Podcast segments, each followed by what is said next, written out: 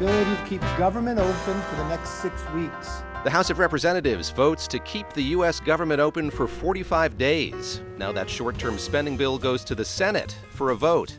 For Saturday, September 30th, it's All Things Considered from NPR News.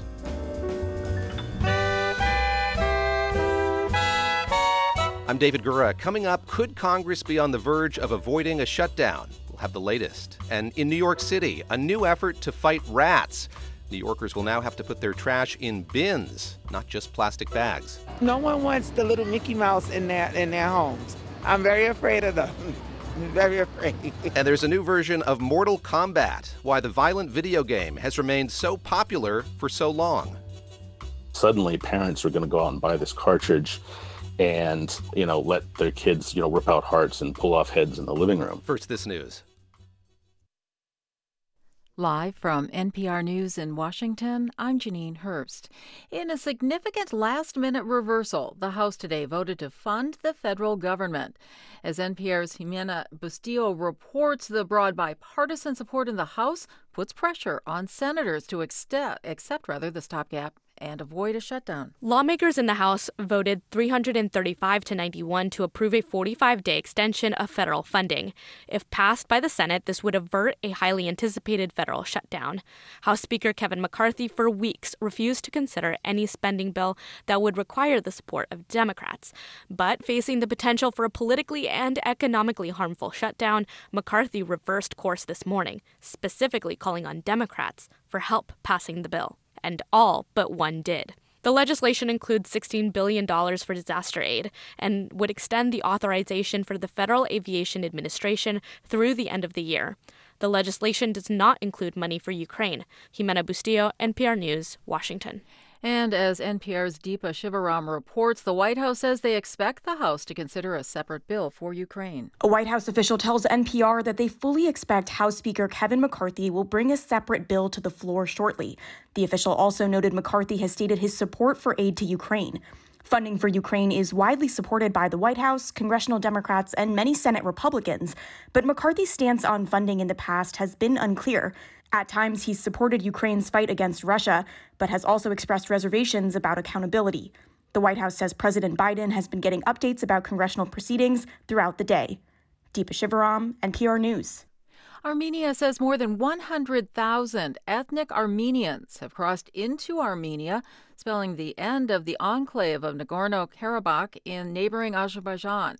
NPR's Peter Kenyon reports the country's traded accusations as 80% of the enclave fled to Armenia. In Goris, an Armenian city near the border, a tent complex sprang up offering food, medicine, and other services to refugees.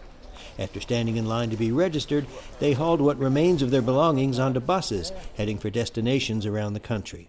In Azerbaijan, officials announced the detention of the former foreign minister of the Armenian enclave, which is set to be dissolved later this year. Azerbaijan's defense minister accused an Armenian sniper of killing one of its servicemen, a charge Armenia denied. Peter Kenyon, NPR News, Goris, Armenia. In central Illinois, at least five people are dead, several others are injured after a truck overturned, causing thousands of gallons of the toxic substance anhydrous ammonia to leak from its cargo. And that release led to the evacuation of homes in a one mile radius near the crash. Police say several vehicles were involved in the crash, and the National Transportation Safety Board is investigating. You're listening to NPR News. This is 90.9 WBUR. I'm Susan Levy in Boston. Members of the Massachusetts congressional delegation voted for the 45 day funding extension to keep the government running.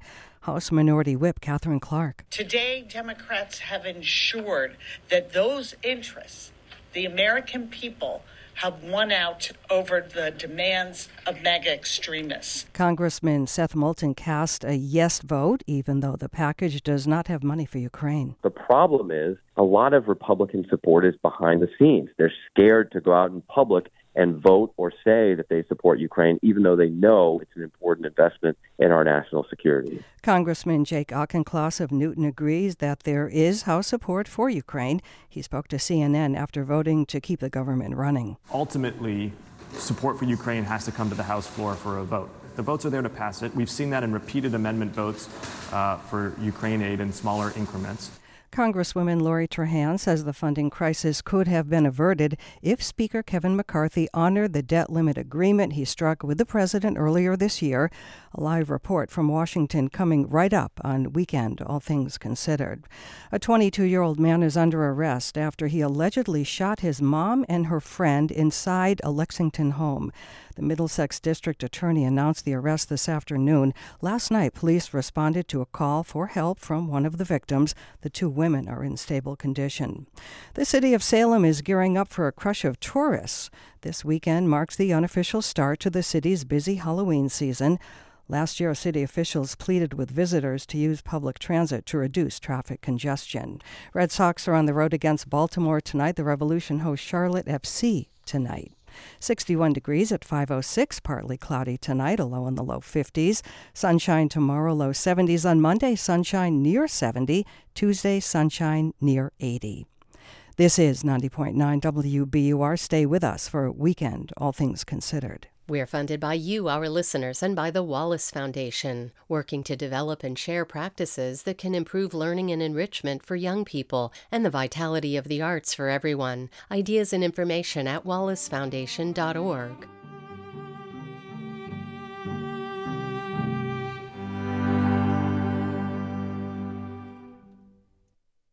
It's All Things Considered from NPR News. I'm David Gura. Congress may manage to avert what seemed inevitable just a few hours ago a government shutdown that would have started just after midnight. At least lawmakers are part of the way there. After a chaotic day on Capitol Hill with the House and the Senate dueling over when to vote, the House of Representatives has approved a short term spending bill. And if that government shutdown is avoided, many will breathe a sigh of relief, including, one would guess, Treasury Secretary Janet Yellen. I spoke with her yesterday as a potential shutdown loomed, and I asked her what it would mean for the U.S. economy. So it's really reckless and will impose immediate harm, which will intensify over time. Those economic and political consequences weighed heavily on lawmakers again because the deadline is just hours away. As the clock ticked closer to midnight, House Speaker Kevin McCarthy made a surprising reversal after weeks of insisting any spending bill had to appeal to hardline conservatives. He announced a new plan and asked House Democrats for their help. What I am asking, Republicans and Democrats alike, put your partisanship away. Focus on the American public. Let's dig deeper into what happened today and what it could mean going forward. I'm joined by NPR political reporter Ximena Bustillo and NPR congressional correspondent Deirdre Walsh. We're going to get to what this means in just a second. But Ximena, it was a wild day up on Capitol Hill with a lot of back and forth about who would go first. I understand someone pulled a fire alarm at one point. Give us a sense of what it's been like at the Capitol today. It was definitely a little bit of a chaotic vibe. Uh, we had a conference meeting of the Republicans this morning as they all gathered to meet with House Speaker Kevin McCarthy. But as they all trickled out, there really was not a complete sense of what the plan was you know coming out of that meeting. We heard different combinations of different lengths of time that there could be an extension of funding, different details, and it really wasn't until McCarthy himself announced the 45-day extension that the House ultimately did pass that we knew that that was going to be the plan. But then there was the question of, you know, would Democrats go for this? So that was the vibe. Uh, Deirdre, I mentioned this a minute ago, but after weeks of trying to get these hardliners to come on board, House Speaker Kevin McCarthy changed course rather suddenly. Why was that? Was it just deadline pressure, pure and simple? It was that, but the fact that he couldn't pass anything. Time after time, he gave in to the demands from the conservative members on the far right of his conference, but they kept blocking his efforts. I mean, they embarrassed him yesterday with taking down his own bill. 21 of them de- uh, defected moderates from his own swing districts were feeling that political pressure that you mentioned, and they kept warning how bad a shutdown was going to be for the party. I think it was really just a matter of when, not if, McCarthy would go to the Democrats. Getting ahead of the shutdown was better politically for those vulnerable members. Remember, he only has a four seat majority in the House and he wants to keep it in the next election. Also, by pushing a, a continuing resolution that has current funding levels but taking Ukraine out, he was able to really sort of shift the political narrative. Democrats could agree and also get the disaster money that a lot of them want. Um, or the fight over shutting down the government would end up being about Ukraine. Deirdre, you mentioned that margin, which is so slim I can count it on on one hand. What did the House Speaker say about his prospects when he talked to reporters after this vote? I mean, he clearly knows that a, there is a threat to oust him. Florida Republican Congressman Matt Gaetz has vowed to bring a resolution to the floor. You only need one member to do that. He basically said, if you want to take me out for being the adult in the room, go ahead and do it. I mean, House Republicans expect a vote. Many believe it will happen by the end of the year to get rid of McCarthy. A lot of these hardliners said, if you work with Democrats, we don't want you to be the speaker anymore. That vote could happen basically as soon as Monday. The one thing that McCarthy has going for him is he did get a majority of his own members to back this bill, so that helps him respond to those who say he's not listening.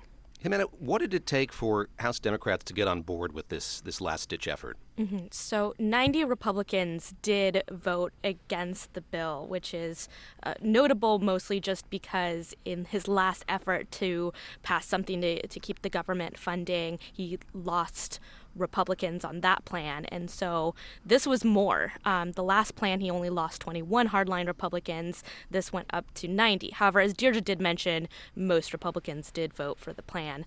Um, but at the end of the day, this bill passed because 209 Democrats got on board, and he passed the bill with their ability to do that. Deirdre, we've got 45 days if this passes before we're back in the, the same place just before Thanksgiving what is your sense of how the political landscape changes or would change between now and then? I mean, I could see us back in the same place in 45 days. I mean, Republicans are going to try to keep passing their individual spending bills. They've had a lot of fights over those bills. And I think, you know, the big question we're still waiting for is, is will, will McCarthy still be the speaker? Um, can he hold his members together and argue, like, look, we avoided a shutdown. Let's keep negotiating over our broader goals to cut spending. If we keep passing these bills, we can negotiate with the Senate. Sort of unclear whether he can keep his members on the same page on that. Amanda, very quickly here, do we know anything about the timetable going forward when the Senate might vote on this? Uh, not necessarily. a lot of things are still to be determined. Uh, the Senate could vote this evening, as soon as this evening, and that is about as much clarity as we have right now. NPR political reporter Ximena Bustillo, where that uh, uncertain vibe continues up on Capitol Hill. yes. NPR congressional correspondent Deirdre Walsh, thank you both very much for your time. Thank you. Thank you. I want to bring in Democratic Senator Chris Van Hollen now. He represents Maryland, which is home to some 160,000 federal workers workers who will very well be going back to work on Monday if this bill passes. Senator Van Hollen also sits on the Senate Foreign Relations Committee, and he's been a vocal supporter of sending aid to Ukraine, which, as you just heard, is not included in the temporary funding bill the House passed this afternoon. Senator Van Hollen, welcome to All Things Considered. It's great to be with you. Thanks. Let me ask you first off here if this is a bill that you can support. I know you've been caucusing with your Democratic colleagues. Uh, is it something you can get behind? Yes, I, I will support this uh, bill. I think it's very important that we keep uh, the government going. Uh, this bill does that at current levels and also provides disaster assistance. Uh, so the answer is yes, I will be voting for this bill. I mentioned how many of your constituents work for the federal government, and I wonder what you've been hearing from them uh, as this deadline has grown closer and closer. Well, I've been hearing a lot of understandable anxiety, uh, not just from federal government employees, uh, but from others who will be negatively impacted or would be neg- negatively impacted by a shutdown, uh, which is virtually every one of my constituents, uh, certainly if a shutdown were be, to be prolonged. Uh, so, avoiding that is obviously a very important step, keeping the government open so that we can address the other issues as well. I laid out those competing stakes here. Yes, keeping the government open, uh, not at this point sending aid to, to Ukraine. How do you juggle those two things? Do you see this short term spending bill as, as a victory of any kind? I do see it as a victory uh, because it keeps the government open for 45 days. Look, I would have rather gotten a full year uh, budget passed, uh, but given where we are and where we were, uh, this is a positive step forward. Look, I also preferred the Senate bill. I preferred to have the funding for Ukraine assistance uh, in uh, this bill. But, and I want to emphasize uh, this, you do have bipartisan support in both the House and the Senate to continue supporting the people of Ukraine in their fight against Putin. And I'm absolutely confident that we will get that done. Uh, in the next 45 days. What do you say to those who are characterizing this as a, as a loss for Ukraine? There have been growing numbers of congressional Republicans questioning the U.S. financial commitment to Ukraine and today's events, I suppose, could give that more momentum. Are you are you concerned that you won't be able to pull this back in a final deal? I, am absolutely confident that we will be able to have continued assistance to Ukraine in a final deal. I'm confident that the president will speak uh, later today after the Senate passes this bill, and the, the Senate will pass this bill, uh, underscoring once again our commitment to uninterrupted assistance for Ukraine. Uh, and again, what we saw in the House was finally uh, Speaker McCarthy uh, being willing to take on uh, some of his right wing MAGA Republicans. Uh, of course, in order to pass this, he needed uh, Democrats. And you heard that a lot more Democrats voted for this than Republicans.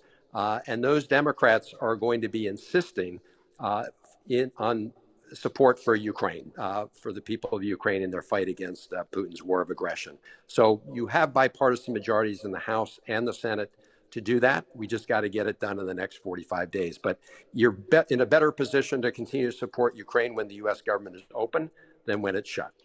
So much changed between when I had breakfast and when I had my sandwich at lunch. You, you know that well. Uh, and I wonder how much this surprised you, this change in trajectory that we saw on Capitol Hill today. Yes, it was a surprise. Uh, we expected uh, to have a cloture vote here in the Senate, uh, meaning to get uh, over 70 votes, Democrats and Republicans, uh, to send the uh, Democratic and Republican bill over to the House. That had been the trajectory when we woke up this morning. Um, the House obviously took this action. And so things have changed. One thing that has not changed, though, is our commitment to make sure that we get funds to support uh, the people of Ukraine. And as I said, uh, better to have the government open than shut as we try to do that.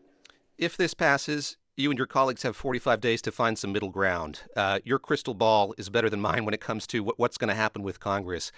How likely do you see things changing, that you see some comity and, and, and sides coming together here, uh, again, if this bill passes over the next 45 days?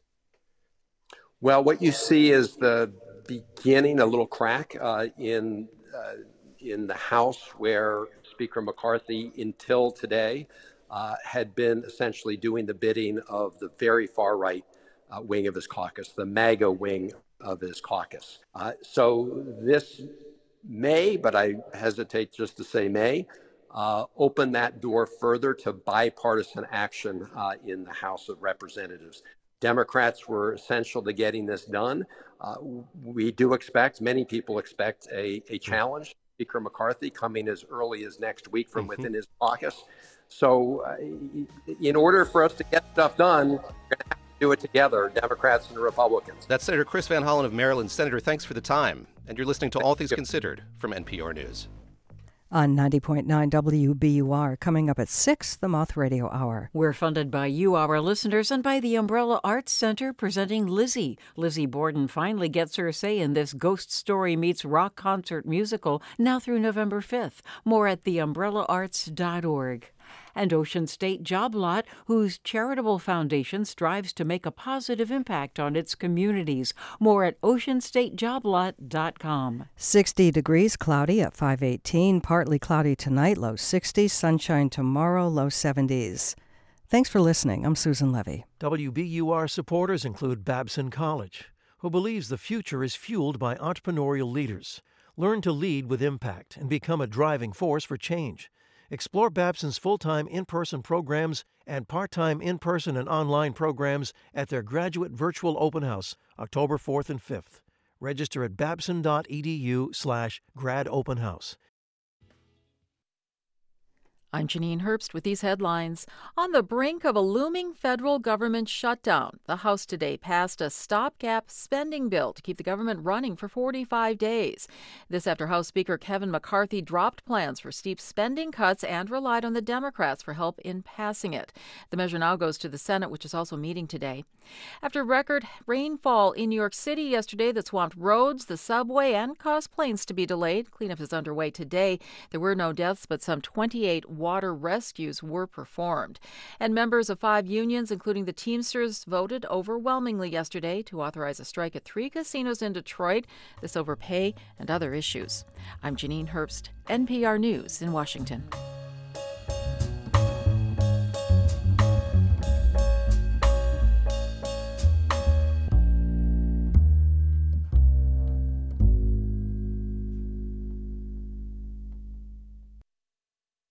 Support for NPR comes from this station and from Proven Winners with Proven Winners Color Choice Shrubs, offering a varied selection of species to bring year-round interest to landscapes and gardens.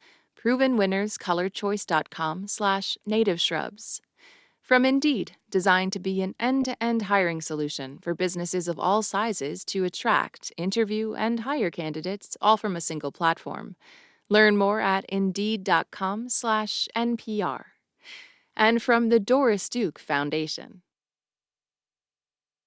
This is All Things Considered. I'm David Gura. Before my colleague Scott Detrow took off this weekend, he got back into Mortal Kombat, a video game from his childhood. Really into it, actually. A friendly warning because this is Mortal Kombat, there are sounds of over the top video game fight scenes. When writer David Craddock was 10 years old, he walked into an arcade with his dad. We were going into the arcade where I would normally play games like Golden Axe, Final Fight, Teenage Mutant Ninja Turtles. And when I got into the arcade, right at the entrance, there was this mob of people surrounding an arcade cabinet. The crowd was so thick, you actually couldn't see what game it was. And on that screen, I look up and I thought I was looking at a martial arts movie. I saw the screen go dark, and I saw one uh, punch his hand through the opponent's chest and rip out his heart. Kano wins. Fatality. And that was when my dad, who was standing behind me, goes, Nope, nope, nope, nope, and escorted me out of the arcade. That game? 1992's Mortal Kombat, a video game that quickly became known for its over the top violence. It took arcades and later American homes by storm. Suddenly, parents were going to go out and buy this cartridge and, you know, let their kids, you know, rip out hearts and pull off heads in the living room. Soon it grabbed the attention of members of Congress, like Democratic Senator Joe Lieberman of Connecticut. Like the Grinch who stole Christmas, these violent video games threaten to rob this particular holiday season of a spirit of goodwill. But more than being just a lightning rod for moral outrage, Mortal Kombat became a pop culture phenomenon with comic books, toys, movies. It's not just a great fighting game, it is actually the best selling fighting game franchise of all time. 30 years on, millions are still playing Mortal Kombat. A new version's out now. In fact, last week, I was dismembered by my co host, Juana Summers. Ooh. Could really use Ooh. that in real life. Love this. Okay. So would you describe that you just kicked through my chest I am, my spine? Oh! I think I just oh! drove two fans into Scott's skull. Yeah. That was very satisfying.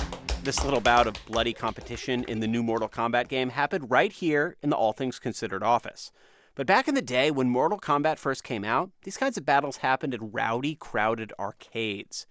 And Mortal Kombat's signature violence was just one way the game differentiated itself from all the others. Part of the over the top violence, not just the blood, but, you know, uppercutting someone and knocking them 20 feet into the air, was a way to kind of catch your attention. No different than Killer Instinct a couple years later with that announcer who would shout! Operators would crank the volume up to 11 because they wanted you to be across the arcade and go, oh, what's that? And kind of make your way over to the games. That's writer David Craddock, who you heard from earlier. His book, Long Live Mortal Kombat, chronicles the history and legacy of the series. In fact, he's been writing about the game for a while now. My first paid writing job was as a sixth grader. My mom got me the strategy guide. I went to our school's computer lab. I typed up all the fatalities, printed out like 50 copies, and sold them for a quarter each. All these years later, he's still writing and thinking about it. The game still has those fatalities. Fatality. But in a lot of other ways, it's changed. For example, new Mortal Kombat games aren't released in the arcades. Serious competition happens elsewhere, in big online arenas at esports events that draw tens of thousands of viewers. And that's going to be it! The breakaway is used, and the grab seals the deal! Ninja Killer has done what no MK11 player has ever done before. Wasim Belmoussi became a fan of Mortal Kombat at a tournament in the Netherlands. I was thinking first like, oh, am I getting accepted as like a girl, a woman? So for me, it was like really hard to make a choice. But then I was like, hey, I need friends who like share the same interest and passion and stuff. And she found that in the competitive Mortal Kombat scene. Yeah, it was like one of the most fun experiences in my life. Now, better known by her handle Losty Girl, she plays the game on the streaming service Twitch. It isn't just the competitive scene that's grabbed the attention of newer Mortal Kombat players like her, though. It's the game's story, which has 30 years of lore to draw from now. Balmoosie says her favorite character is Mileena, often a villain in the series and often pit against her own sister, Kitana. But in the latest release, called Mortal Kombat 1, that relationship has changed. A mother is only trying to protect you, sister. I was always dreaming about Mileena and uh, her sister Kitana being like besties. I was so glad, like, oh my gosh, they made my dream come true. That's just one of the ways co creator Ed Boon is trying to continue to engage fans. Ed Boon, get over here. I'm already there. that was a polite laugh. I'll take it. We asked him how he went from making pinball games to building a multi generational franchise. In 1986, I went for an interview with a company called Williams Electronics, and I was under the impression that it was for a video game programmer. And at the interview, I was kind of learned that it was for a pinball programmer. Ah. and so I joined kind of with the hopes that eventually I could move over to the video game department. And that's exactly what happened. I programmed pinball games for about three years and then joined the, the video game department uh, after that. What were the original conversations like? Like, what was the first idea? What were you trying to do when, when you first started thinking up uh, what became Mortal, Mortal Kombat? This was in 1991, and uh, a game called Street Fighter 2 had come out. Uh, right, it was it, you know it's a similar kind of format Mhm. to fighters, basically in an arena fighting. More sonic booms, fewer scorpion throws. Yeah. exactly, you know, and they had kind of like a, a an anime art style, right? It was hand drawn. Our main focus was with digitized graphics, right? Like we would point a camera at a person and record them doing a motion, and that's how we would make our sprites, our animations. And we were thinking, you know, I bet you if we did a photorealistic version of a fighting game like Karate Champ or Street Fighter or whatnot, we can really stand out visually. That was basically the base conversation that started that. When did you first realize how big of a hit it was? Is there is there a particular moment that sticks in your head of like, whoa, this we we made it. This is a thing. Uh, it wasn't until the next year that Acclaim Entertainment pulled me aside at a Consumer Electronics Show, and they put in a videotape, and it was basically the commercial, the TV commercial, that famous one of the kids yelling "Mortal," you know, "Mortal Kombat" Mhm. in the in the streets of New York.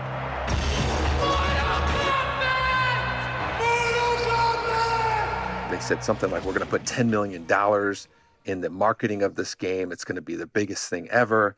And I remember saying to them, you know, "Hey, I think you might be over investing in this, you know, and kind of assuming it's going to be bigger than it is." And I could not have been more wrong. What are the biggest differences in in creating a video game now compared to back then? I mean, obviously the technology is is exponentially different. The platforms are exponentially more powerful. It's so it's so much more part of the culture than it was back then. How does that all change how you start thinking about like the planning and the production and the scripting and all of that? Like what are the biggest differences? Well, you you you hit the nail on the head. The technology is exponentially bigger, um, but in addition, the the scope of the game is exponentially bigger. Um, you know, to give you an idea, the first Mortal Kombat game was four people doing the entire game, and it was just one programmer, myself, two graphic artists, John Tobias and a guy named John Vogel, and an audio composer engineer, uh, a guy named Dan Forden. He's the guy who come who pokes his head out and says "Toasty" uh, in the game. Toasty. Nine year old me would have demanded that I ask you like what why what what was the backstory on the toasty guy? At the time that we did Mortal Kombat 2, we realized how effective uh, hidden features in the games were. You know, mysteries basically. You know, what is that? What's what's that character standing there? So with Mortal Kombat 2, Dan Forden, the uh, audio engineer, he used to say he used to use the phrase "toasty" all the time, and so I thought it would be funny um, when you do an uppercut to make the uh, his head come out and say "toasty." It would just make the player go, "What the hell was that?" Could you, if you put in a certain cheat, could you get to the final level if you put it in when he said toasty? Because that was the hot rumor in school, and I never knew if it was true because I could never get it right. What you could do was if you if when the toasty guy came out, if you held I think you held down on the joystick and you hit the start button, then a secret fight with oh. a ah. character smoke would come up. I tried so many times.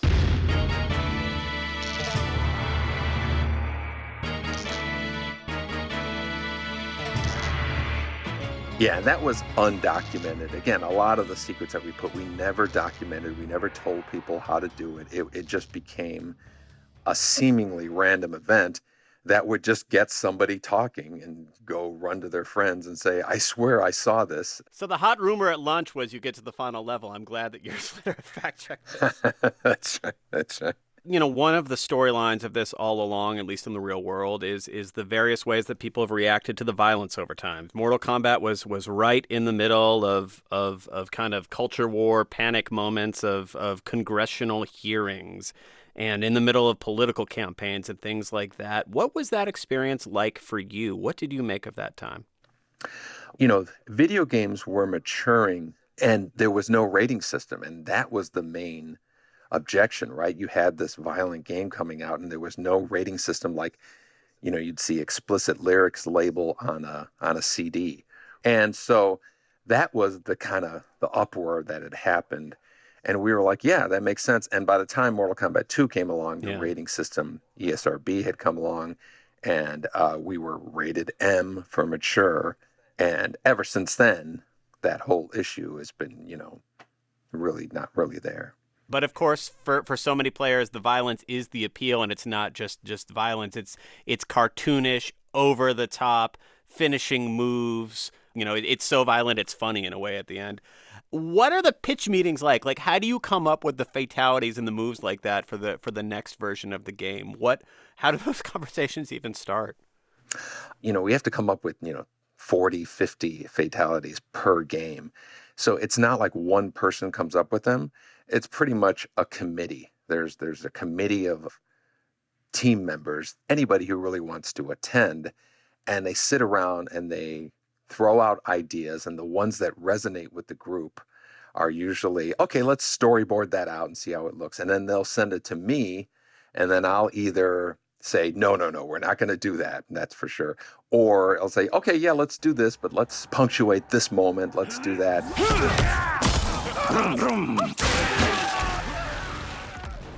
Who's your favorite Mortal Kombat character? Scorpion. And you you do the voice, right? Yeah, yeah.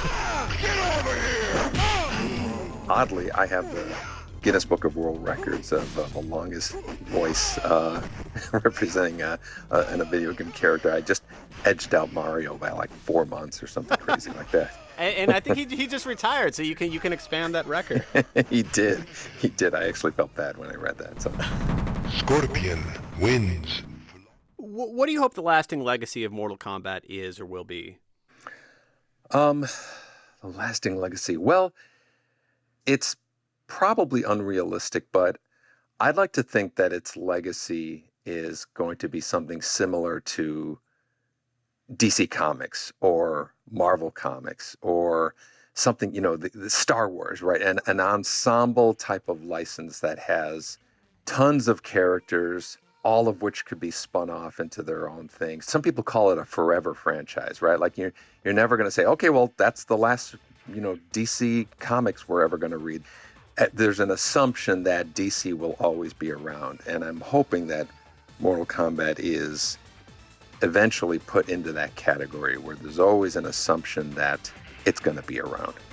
That's Ed Boon, co creator of Mortal Kombat. Thank you so much for joining us. Thank you for having me.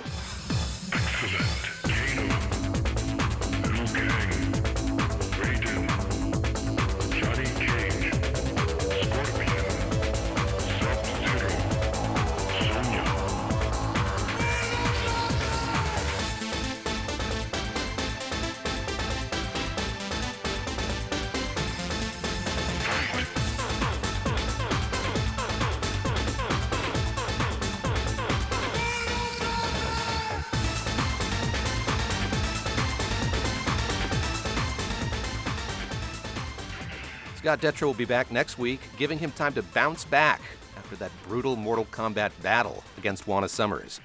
You're listening to All Things Considered from NPR News. To Libya now, and a rare look at the struggle to recover from massive flooding there three weeks ago. In this North African country run by feuding rival governments, rescue and recovery efforts have been hindered. NPR's Aya got into the country with a rescue and aid team from the United Arab Emirates, and she joins us now. Aya, tell us where you are and what you've been able to see so far. Hi. Um, yeah, I'm in eastern Libya, about an hour's drive from Darna, and I, I went to the city this morning. This is the city that was hit by massive floods around three weeks ago. And the apocalyptic scene really starts at the gates of the city. Um, right when you drive in, you can see all these mangled cars everywhere um, that have been pulled out from the rubble. And we drove under a bridge that doesn't exist anymore, just the shell of a bridge. It was mm. completely washed out in the flooding. And we saw graffiti on, uh, on a building that said, uh, Darna will not die. But the reality is, the heart of the city is gone. Um, I stood in the valley where the where the floods had just rushed through and two dams broke from this heavy rainfall. Two dams that uh, Libyan activists and others say for years there had been warning signs that they need to be maintained and were not. And so when they rushed through, they just took everything in its path, and it was just 360 degrees of utter destruction. It's just hard to imagine that there were homes here at one point. Um, and now we still don't know the death toll. I mean, the UN mm. Humanitarian Office says confirmed deaths are over 4,200, and there are still around 9,000 people missing. And the fact that we don't know exactly how many people have died this far out really just shows the disarray that's happened. We've seen reports that local and international journalists have faced growing restrictions in Darna. Were you able to speak with survivors there? Well, because I'm here with an A team for the United Arab Emirates, and this is a country that supports the Eastern government and authorities here, we weren't stopped at any checkpoints, but I didn't have unfettered access. Um, we were, you know, surrounded uh, in a security bubble with this Libyan Rapid Intervention and Defense Force, young armed Libyan men in fatigues. Um, but I was able to speak to a, a man named Idris Abdullah. He's a father of eight and an engineer, and a man who was born and raised his whole life in Darna. Um, and he's among 40,000 people displaced now by the floods. His family survived because they were able to climb to higher floors of the building, and his building was not washed away to the sea. But, you know, here's what he basically said.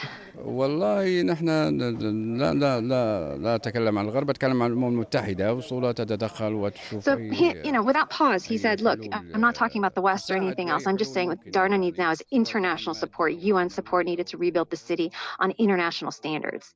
Is aid getting there and making any kind of impact?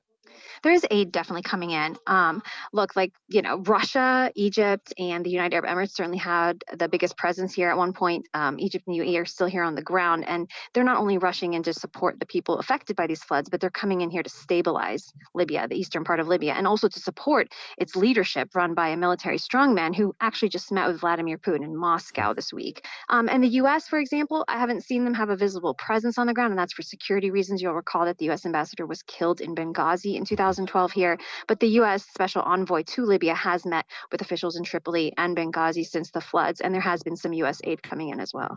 You mentioned the complaints about the integrity of these dams before they collapsed, and I wonder how much of this catastrophe was caused by climate change or this was the result of government failure this was a perfect storm of not only more intense weather likely caused by climate change, but also what happens when extreme weather hits a country that's mired in chaos with you know uh, failed government, corrupt government. Um, and this country has been in conflict ever since the Arab Spring of 2011 when Muammar Gaddafi was ousted. It's NPR's Aya Batrawy in eastern Libya. Aya, thanks. Thank you.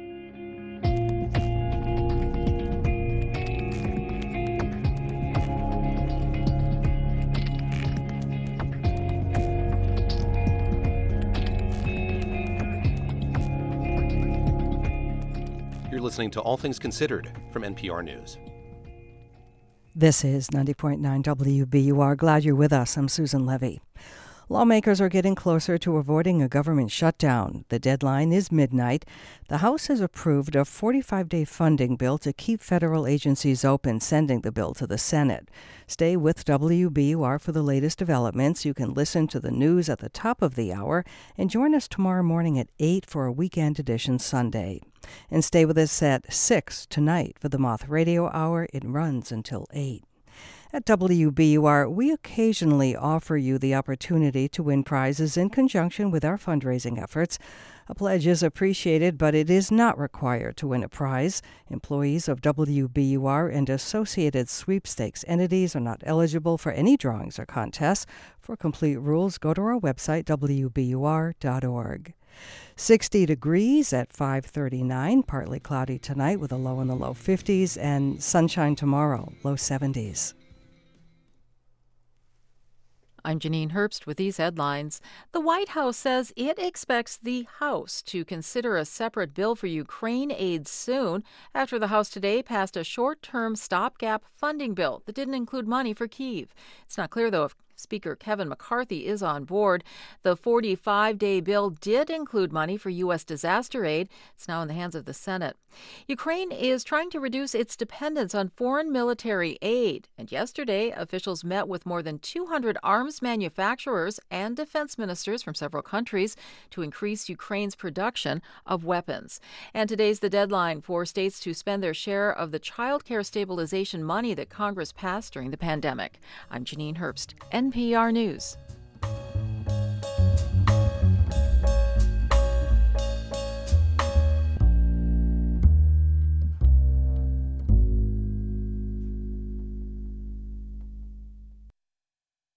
Support for NPR comes from this station and from Made in Cookware. Made in Cookware is crafted by chefs for use in restaurants and home kitchens around the world. Their cookware can be found at madeincookware.com.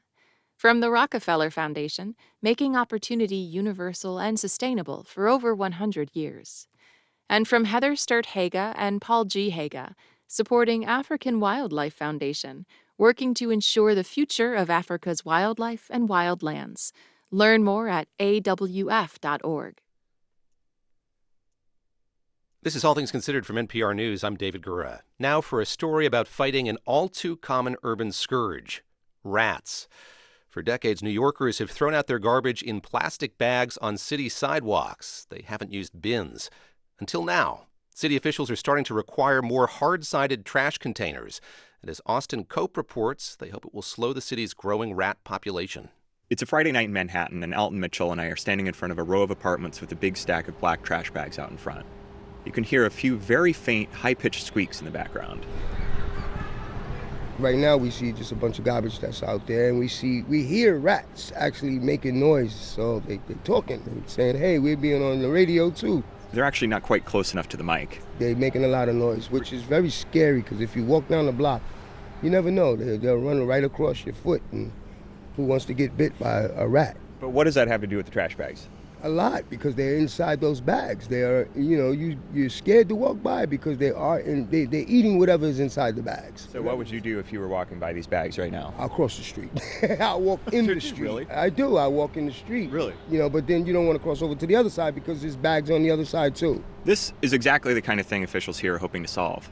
New Yorkers put out around 44 million pounds of trash each day. Since the late 60s, most of it has gone right onto city sidewalks like this one. New Yorker Ocean Thomas says it's no wonder there's so many rats. When you visit other towns, right, you one of the first things you notice being a native New Yorker is that wow, this town is so clean and it doesn't stink. And the thing that stands out the most is that one, the trash is not all over the place, and if it is trash cans that are out, they're contained. Now, the city started making people put their waste in bins. As of the past couple months, large businesses have to do it, and so do restaurants, grocery stores, and other places that serve food. Next March, all businesses will have to. Private residents don't yet, but officials say more rules are on the way. Finding where to put all this garbage isn't necessarily easy. Victor Edwards lives in a neighborhood where the city's testing out new containers in the streets. If you look across the street where cars are parked, you will see that it takes up approximately four parking spaces. Edwards leads a community board that represents residents' opinions. He hopes the city can plan for more than just the pests. We definitely want to get rid of rats. I'm not saying I want to live with rats. But by the same token, I want to take in consideration all the other factors, physically challenged people who have to carry these bags now and lift them up and put them in. Uh, our seniors, the same thing, and then parking. Officials hope to balance out larger bins in the street with smaller ones on the sidewalk. But they say there will be some trade offs. Danielle Mills lives in the Bronx and owns a car. She's okay with containers in the street since sometimes people just throw their trash there. It's taking up parking anyway, so I would prefer the bins to be there, and I don't have a problem with sacrificing parking to make sure that you know we keeping the streets clean and cleared from garbage. And for Tamika Jordan, it really gets back to the rodents. No one wants the little Mickey Mouse in their in their homes. I'm very afraid of them. I'm very afraid. She hasn't had any at her place, but she's seen some near where she works. So as more bins go in, she's glad the rats will have a harder time reaching their next meal. For NPR News, I'm Austin Cope in New York City. More than 30 million Americans identify as belonging to two or more races, and that number is on the rise. For some kids who grow up mixed race, big questions about their identity might not start to emerge until early adulthood, when they're already out in the world on their own. That was the case for Anita Rao, the host of North Carolina Public Radio WUNC's podcast Embodied. It's a show about sex, relationships, and health. Anita takes it from here. As a kid, the way I thought about my racial identity was uncomplicated. I'd look in the mirror and picture myself as exactly half and half. The right side of my body, Indian and brown. The left side, British and white. I grew up in a small city in the Midwest, and my family was active in our community, so I never felt like I had to explain my racial or ethnic identity to anyone. People just knew. Fast forward to 2007. I graduated from high school in the same small city and moved almost 1,000 miles away to go to college. And in the months that followed, I had almost daily experiences in which I felt super aware of a dissonance between how I felt on the inside and how other folks perceived me. While some people knew immediately that I was mixed or had Indian heritage, others thought I was white. And the more new encounters I had, the more confused I became. Should I have a short phrase I use to explain myself? Do I just assume that if it's an encounter that matters, identity will naturally come up? Looking back, I can see that the questions that emerged for me as an 18 year old signified a shift into mixed race adulthood. It's a transition that a lot of our listeners had thoughts about too. My dad is black and my mother is white. But if you were just a person passing me on the street, you would not think that I was biracial. When I tell people I'm biracial or when people find out, there's like this snap response where people will be like, No, you're not. I'm like, Yes, I, I am. I'm biracial. My dad's black my mom is white. No, you're not. I get that so often and I don't know why. I'm really proud of my identity. I'm proud of who I am.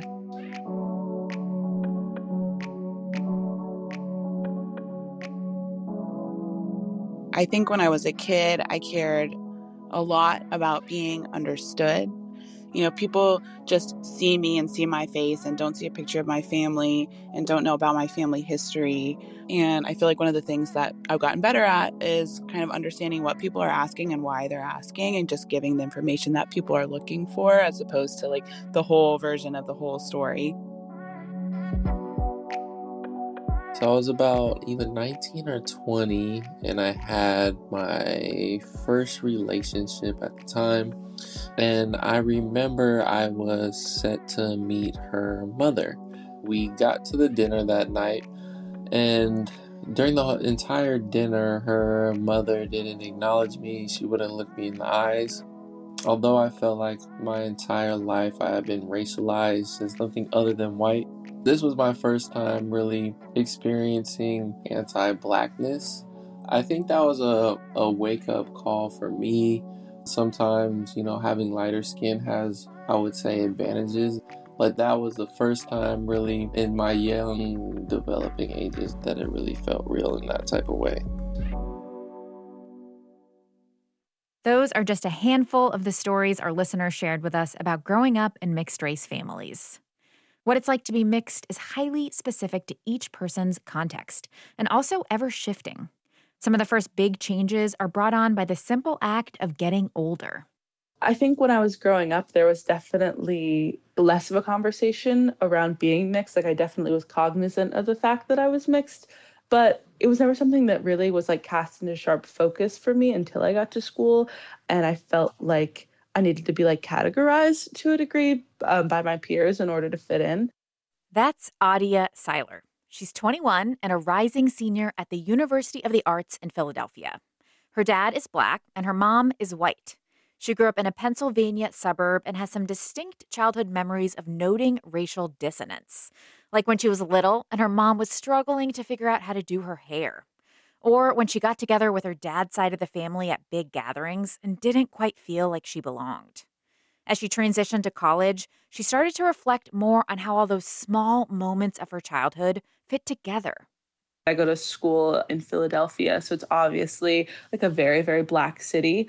There are a lot of ways in which I've been given more opportunities to explore my blackness and my relationship to my blackness within like a new context at my like my original high school or when I was coming up through elementary school at the very white institutions that I was attending, I didn't feel safe enough to explore those parts of me without like criticism.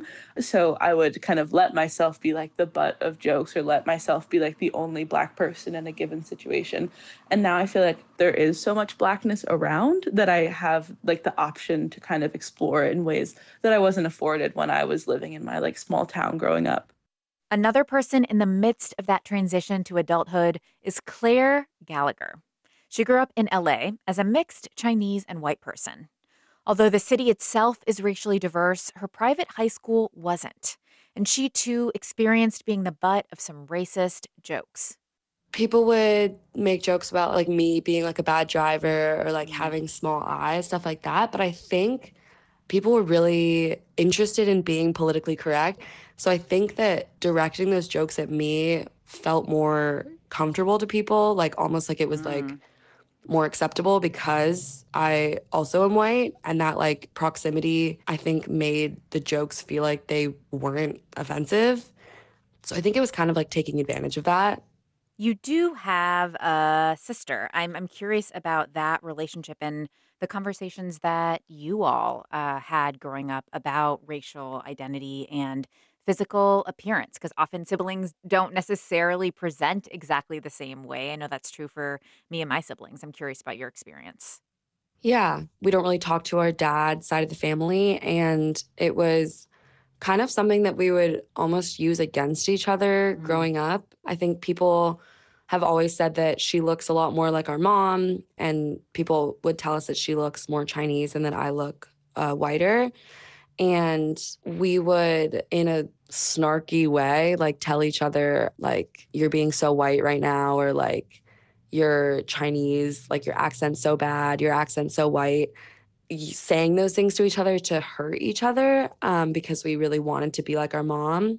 But now, I mean, we've like matured and moved past that. But I think I always kind of like a little bit resented her for looking more Chinese in mm-hmm. a lot of family situations growing up. Like if we'd be with our family eating at a restaurant and the waiter would speak to everyone in Chinese and then speak to me in English, Ugh, I felt really hurt.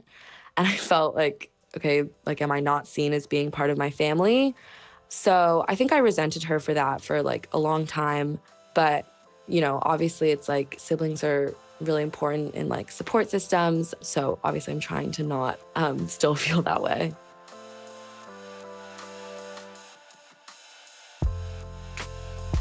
As y'all are talking about this, I'm thinking that I really haven't talked with my parents much about my reflections on feeling different from my siblings. I'm curious about if you all have. Adi, I'll start with you. Like, is this something that you talk to your parents about, or does it really stay among siblings? I talk to my parents about it a bit, but I always feel as though their own relationships with their race are so different than mine hmm. that I do find it difficult to like fully get them to understand and to a degree like I completely get it. Like my father is a dark-skinned black man and my mom is white.